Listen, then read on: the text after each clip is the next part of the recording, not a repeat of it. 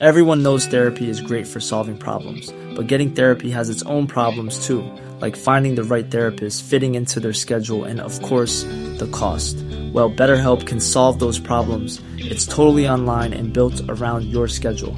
It's surprisingly affordable too. Connect with a credentialed therapist by phone, video, or online chat, all from the comfort of your home. Visit BetterHelp.com to learn more and save 10% on your first month. That's BetterHelp, H-E-L-P.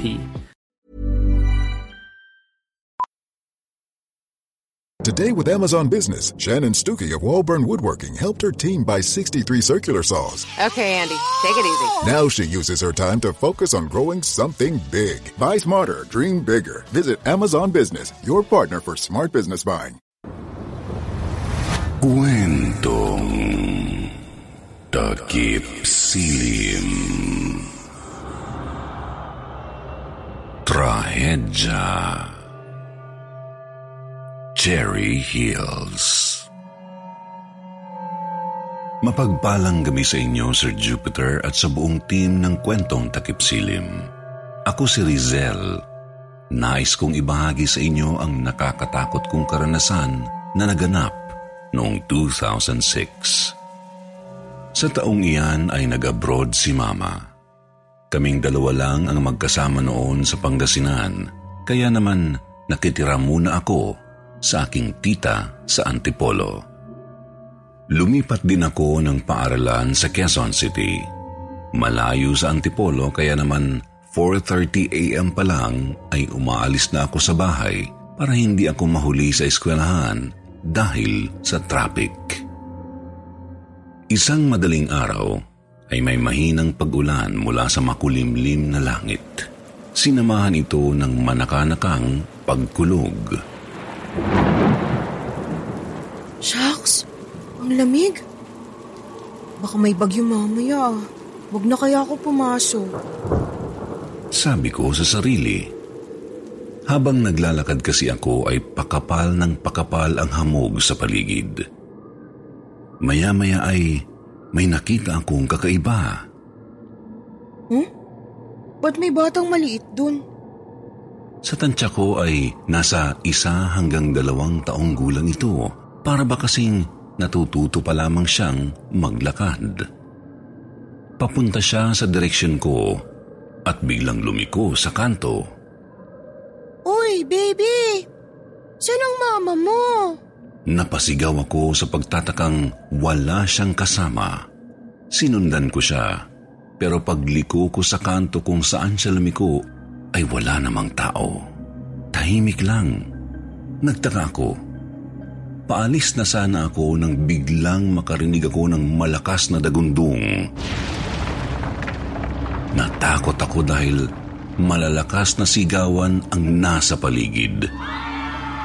Nagpalinga-linga ako. Akala ko lumilindol, pero wala namang kakaiba. Kasabay noon ay parabang nanaginip ako ng gising.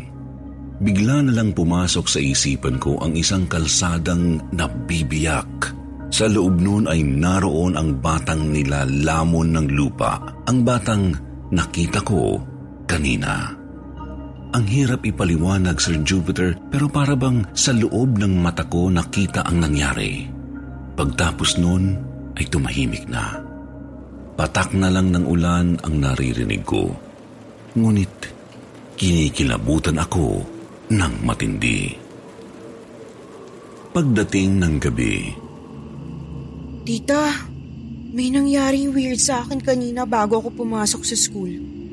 Ano nangyari sa'yo? Kaninang umaga, may nakita akong maliit na bata na naglalakad sa kalsada. Lumiko siya sa isang kanto, pero pagsunod ko sa kanya, bigla na lang siyang nawala. Bata? Ilang taon ba?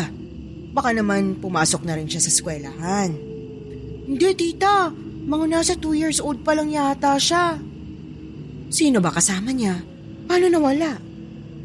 Wala, tita. Wala siyang kasama. Pagsunod ko sa kanya sa kanto kung saan siya lumiko, nawala na siya.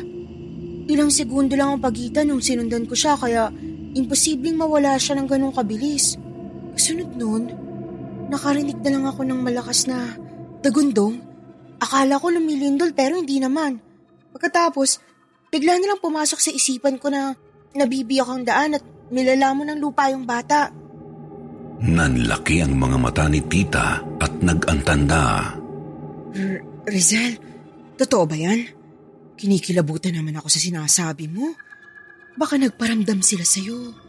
May trahedya kasi dito noon at maraming taong namatay.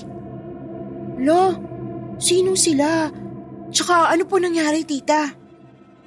Bata ka pa kasi noon kaya hindi mo na siguro maalala. Mga 1999 yata yun. Nagka-landslide dito dahil sa mabigat na ulan. Ayun, hindi kinaya at daan-daang bahay ang natabunan ng lupa. Higit 50 katawang mga namatay. Nang gabing yun ay ipinagdasal ko ang mga namatay sa trahedyang naganap sa subdivision nila tita. Nang makatulog ako ay hindi ko inaasahan na muli ako makakaramdam ng kakaiba. Nagising na naman akong muli sa malakas na dagundong. Nangangamoy putik sa loob ng kwarto. Pagdilat ko ay napapalibutan ako ng maiitim na anino, para akong binuhusan ng malamig na tubig. Takot na takot ako. Madilim sa kwarto ko, pero mas madilim pa ang mga anino nila. Sino kayo? Umalis kayo! Umalis kayo! Sunod noon ay nakaramdam ako ng tila kuryenteng dumaloy sa ulo ko. Mahirap ipaliwanag, para bang may vibration sa ulo ko. Waring may sinasabi sa akin ang mga aninong nakapalibot sa akin. Bigla ay nawala na lang sila na parang usok na hinangin. Sir Jupiter, hindi ko maipaliwanag ang pangyayaring iyon. Minsan napapaisip ako na baka kailangan pa rin ng dasal ang mga kaluluwa ng mga namatay sa trahedya ng Cherry Hills Subdivision. Kaya naman noon ay lagi ko sila isinasama sa aking dasal.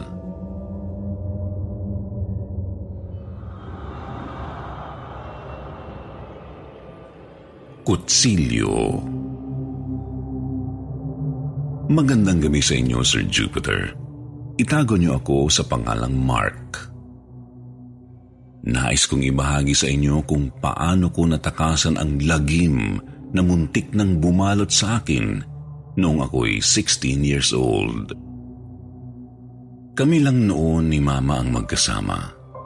Hindi ko na itatago sa inyo na anak ako sa labas ng tatay kong hindi ko nakilala. Isang umaga ay nagluluto si Mama ng agahan. Mark, malilate ako ng pag-uwi. May meeting kami ng client ko. Tumango lang ako. Madalas naman kasi ay itinataon ni Mama ang mga kamiting niya tuwing Biyernes ng hapon. Yung pagkain mo mamayang gabi na sa ref. Initin mo na lang. Anong oras ka uwi, Ma? Ewan ko pa. Mukhang mayaman tong client ko na to. Naghahanap ng malaking lupa dito sa Baguio. Nang araw na iyon ay nagkaroon ng malakas na lindol. At pag-uwi ko sa eskwela ay nalaman ko na lang na patay na si Mama.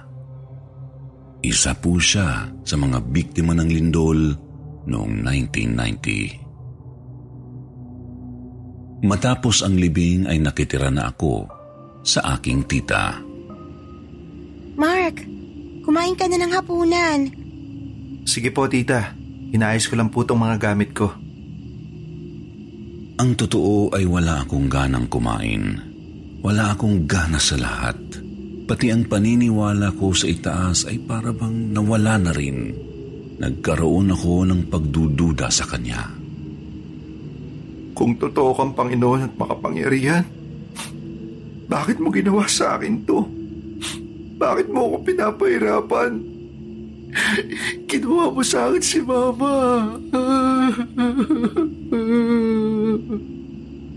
Gabi-gabi ay yun ang lagi kong iniiyak. Para bang gusto ko na lang mamatay dahil sa tindi ng aking lungkot. Pero hindi ko naman magawa. Wala akong lakas ng loob magpakamatay. Isang araw. Mark, ilang linggo ka nang hindi nagsisimba. Hindi po talaga magandang pakiramdam ko ngayon, tita. Sumasakit po ang sikmura at ulo ko. Totoo ba yan o dahilan lang? Hindi na ako kumibo. Lagi mo dapat lakasan ang iyong pananampalataya sa Panginoon kung ayaw mong makapitan ka ng kasamaan. Sa oras na humina ang iyong pananalig, paglalaroan ni Satanas ang isipan mo. Ang totoo kasi, Sir Jupiter, sa panahon na yan ay kinilala ko na ang sarili ko bilang isang atheist o yung tinatawag nilang walang paniniwala na mayroong Diyos. Walang Diyos ng kasamaan at walang Diyos ng kabutihan. Kaya para sa akin noon ay walang dahilan para magdasal at magsimba. Dumaan pa ang mga araw ay mas lalong tumindi ang kalungkutan ko. Pilit ko man itong labanan ngunit para bang may umuudyok sa akin. Tita, kayo po ba nag-iwan dito ng kutsilyo? Isang hapon ay tanong ko kay tita dahil nakita ko iyon sa loob ng aking silid. Nagtaka ako. Wala naman kasing ibang magpapasok ng kutsilyo sa silid. Kaming dalawa lang naman kasi ni tita ang nakatira sa bahay niya. Nasa abroad ang kanyang asawa at may sarili ng pamilya ang kanyang anak. Binaliwala ko lang ang nangyari hanggang sa isang araw ay naulit na naman ito. Tita, bukas ang pinto. Sabi ko habang abala ako sa school project. Walang sumasagot. Ngunit ilang segundo lang ay may kumatok na namang muli. Tita, ano po yun? Wala pa rin sumasagot. Pero nakapagtatakang, nakakarinig ako ng pagkaskas ng kutsilyo sa tapat ng pinto. Parang tunog na hinahasang patalim. Agad kong binuksan ang pinto pero wala namang tao. Sa mga sandaling iyon ay bigla kong naramdaman ang malubhang lungkot. Mabigat na pakiramdam ng kawalan ng pag-asa. Pumapasok na naman sa aking isipan ang pagpapakamatay. Isang madaling araw ay bigla na lang akong nagising. Ganoon pa rin, nasa isipan ko pa rin ang mamatay. Pero sa pagkakataong iyon ay pakiramdam kong magagawa ko na ito. Kinuha ko ang kutsilyo sa kusina. Itinutok ko sa aking leeg. Mama, susunod na ako sa iyo. Ibinaba ko ang patalim ng nakatutok sa tiyan. Hindi ko na kaya. Itinabi ko na lang ang kutsilyo sa kama hanggang sa makatulog akong umiiyak. Maya-maya ay nagising na naman akong muli. Nagulantang na lang ako dahil may babaeng nakaputi ang... Millions of people have lost weight with personalized plans from Noom. Like Evan, who can't stand salads and still lost 50 pounds. Salads generally for most people are the easy button, right? For me, that wasn't an option. I never really was a salad guy. That's just not who I am. But Noom worked for me. Get your personalized plan today at Noom.com. Real Noom user compensated to provide their story. In 4 weeks, the typical Noom user can expect to lose 1 to 2 pounds per week. Individual results may vary. Burrow's furniture is built for the way you live. From ensuring easy assembly and disassembly to honoring highly requested new colors for their award-winning seating, they always have their customers in mind. Their modular seating is made out of durable materials to last and grow with you. And with Burrow, you always get fast, free shipping. Get up to 60% off during Burrow's Memorial Day sale at burrow.com/ACAST. That's burrow.com/ACAST. burrow.com/ACAST. Nakabigti sa tapat ng pinto, may kutsilyong nakabaon sa tiyan. Dilat ang mga mata. Putla at halatang matigas na bangkay na ito. Bigla ay lumingon siya sa akin at ngumiti. Sunod ay tumatawa ito habang hinuhugot ang kutsilyo sa tiyan. iniaabot sa akin. Hindi ako nakakilos sa takot. Para niya akong tinutukso na magpakamatay. In Jesus' name, ilayo niyo ako sa kapamakan! Napasigaw ako ng dasal. Ipinagpatuloy ko ang pagdarasal, subalit naririnig kong sinasabayan ako ng babae sa pagdadasal. Nakakatakot ang tinig nito hanggang sa mawala itong bigla. Sukat ng sandaling iyon ay natauhan ako. Napatunayan ko sa aking sarili na totoo ang katiliman. At kung ganoon man, saan pa ba ako kakapit kundi sa itaas? Pagkatapos ng nangyari ay nagkumpisal ako. Bumalik ako sa pagdadasal at pagsisimba. Di rin nagtagal ay naging payapa rin ang aking kalooban. Nawala na sa aking isipan ang pagpapakamatay. Minahal ko ang aking sarili at nagpatuloy sa aking buhay. Ako po ngayon ay may sarili ng pamilya at 2 anak na lalaki.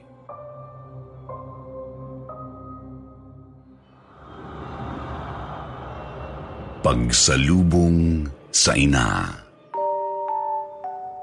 Magandang gabi sa iyo, Kuya Jupiter, Ate Ann at sa buong kwentong takipsilim. Kamakailan ko lamang nadiskubre ang inyong channel.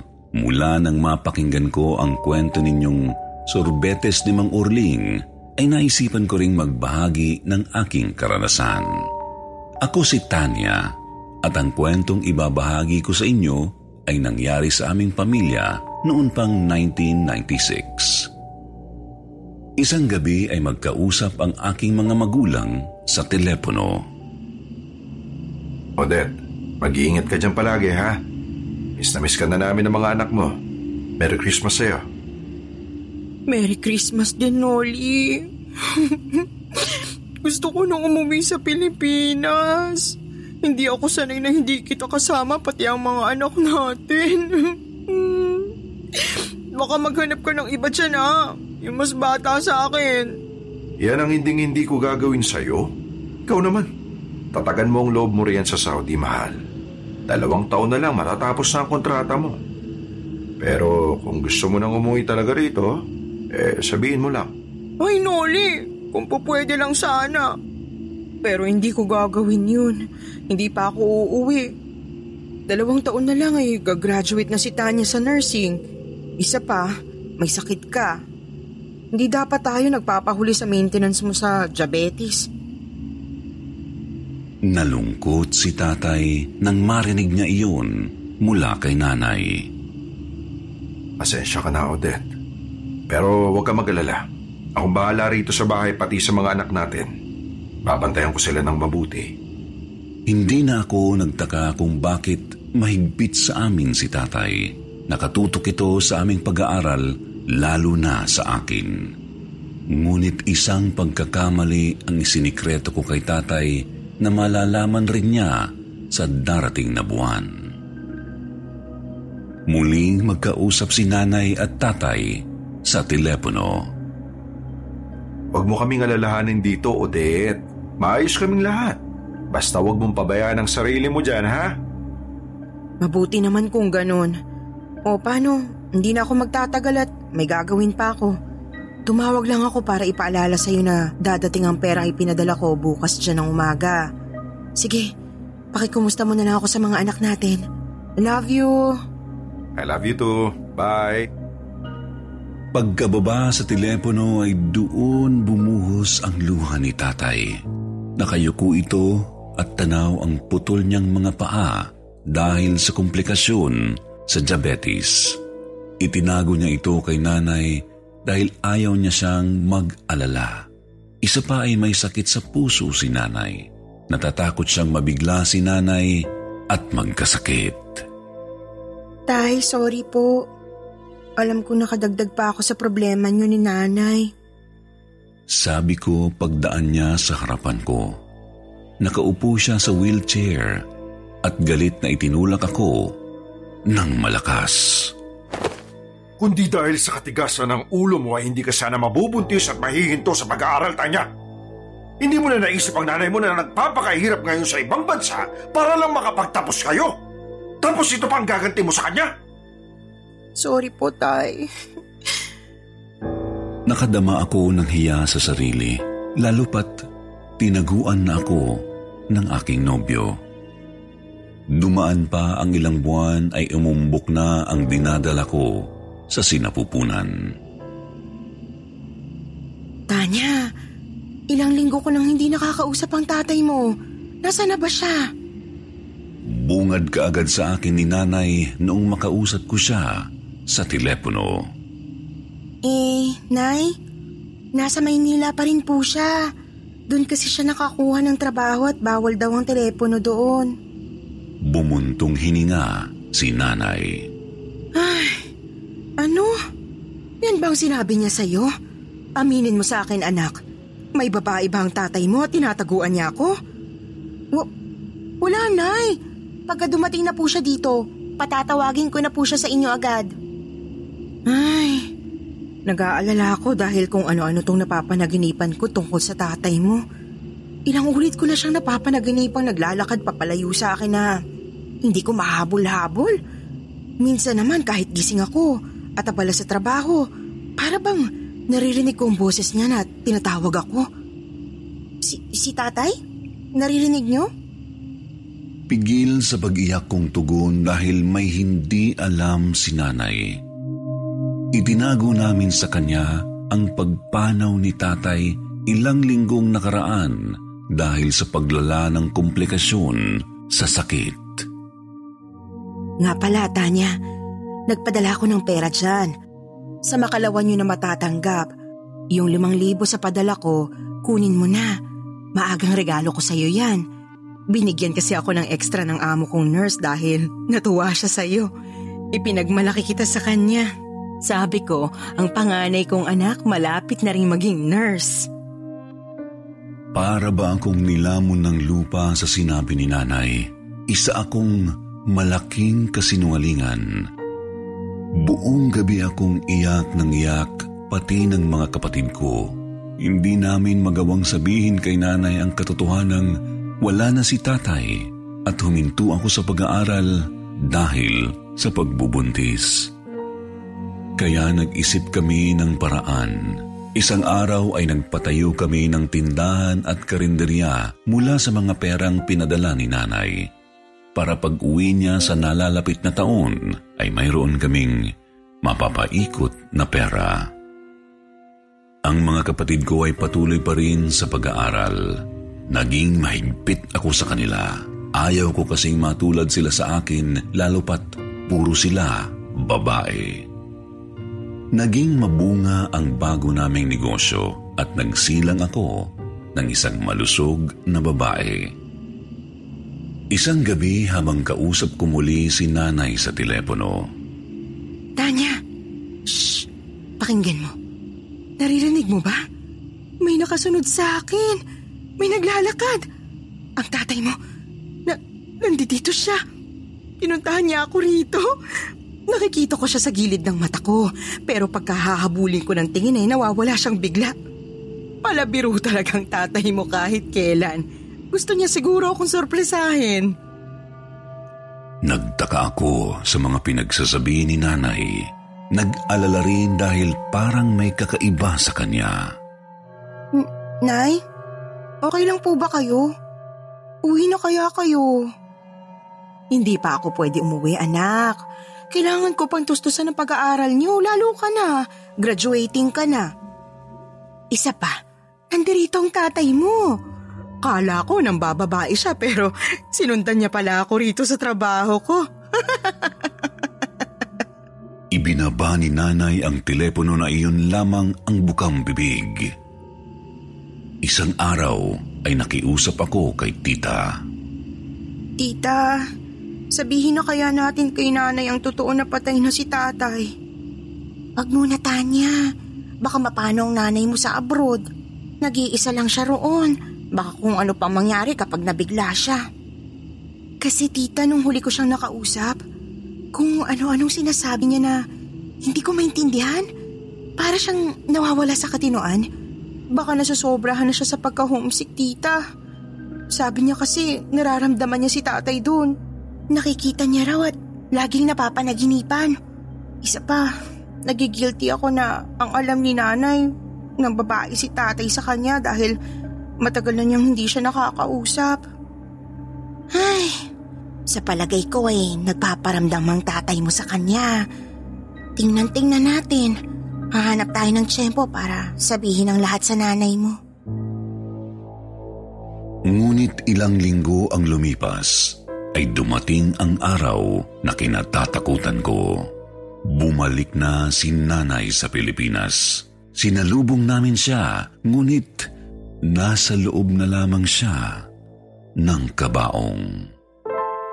Ang sabi ay inatake sa puso si nanay. Lubos akong nagsisi.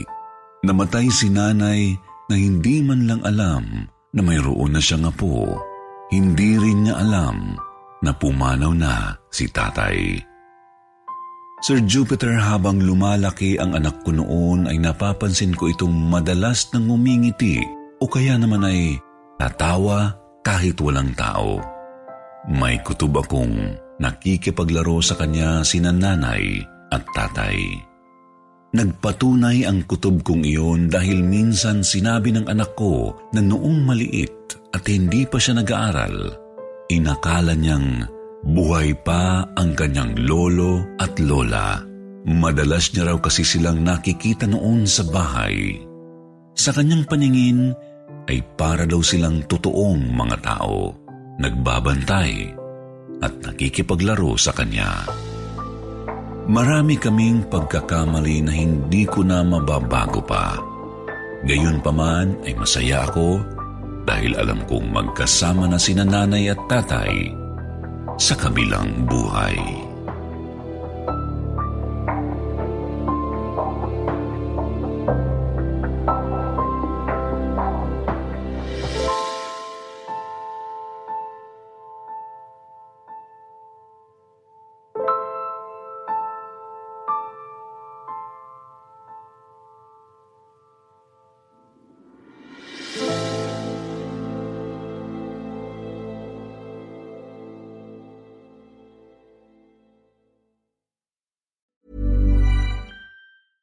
Hey, it's Paige DeSorbo from Giggly Squad. High quality fashion without the price tag. Say hello to Quince. I'm snagging high-end essentials like cozy cashmere sweaters, sleek leather jackets, fine jewelry, and so much more. With Quince being 50 to 80% less than similar brands. And they partner with factories that prioritize safe, ethical, and responsible manufacturing. I love that. Luxury quality within reach. Go to quince.com/style to get free shipping and 365-day returns on your next order. Quince.com/style.